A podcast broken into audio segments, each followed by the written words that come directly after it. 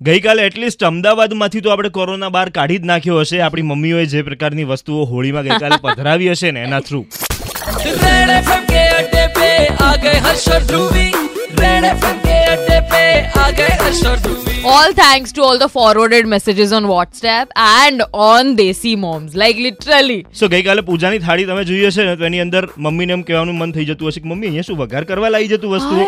તજ પડ્યા હોય કોકના થાળીમાં લવિંગ પડેલા હોય કોકના થાળીમાં કપૂર પડ્યો હોય. મમ્મી તો સુપર મોમ બ્રો ફટાકડી લઈને આવી કેમ? કે વાતાવરણ શુદ્ધ થઈ જાય ફટકડીથી which is fact as well but still મેં કીધું ફટકડી કોણ નાખે આની અંદર?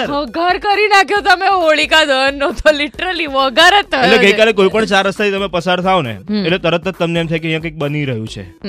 કંઈક- સ્મેલ આવી રહી છે. પછી ખબર પડી કે અચ્છા મમ્મી મમ્મી જે છે તજ ને બધું નાખી રહી છે એની અંદર. એટલે કેટલા ફોરવર્ડેડ મેસેજીસ આવીને પડેલા હતા. અને ધ્રુવી મને તો એ એરિયાઝની બીક લાગે છે કે જે એરિયાની મમ્મીઓને એવા ફોરવર્ડ મેસેજીસ આવેલા હશે કે સૂકું મરચું જે છે એ હોળીમાં નાખવાથી કોરોના વાયરસ જતો રહે છે. પછી જો તું છીકા છીક ઉધરસ થઈ જાય આખા એરિયાની અંદર.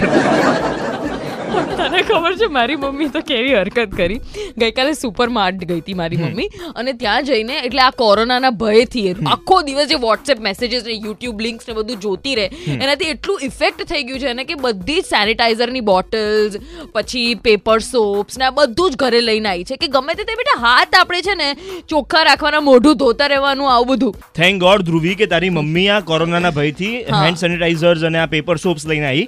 ઓસ્ટ્રેલિયાની અંદર ખાલી એક અફવા ઉડી કે બધી વસ્તુઓ ભેગી કરી દો કોરોના આવવાના છે તો ત્યાંના લોકો ટોયલેટ પેપર પર તૂટી પડેલા છે. Oh એના વિશે વાત કરી છે થોડીક જ વારમાં કે ઓસ્ટ્રેલિયામાં ટોયલેટ પેપરની કમી છે અછત સર્જાઈ છે. શેના લીધે? કોરોનાના લીધે. Stay tune this is RJ Harsh I am Dhruvi. છોડસ break ઉસ શોર પાર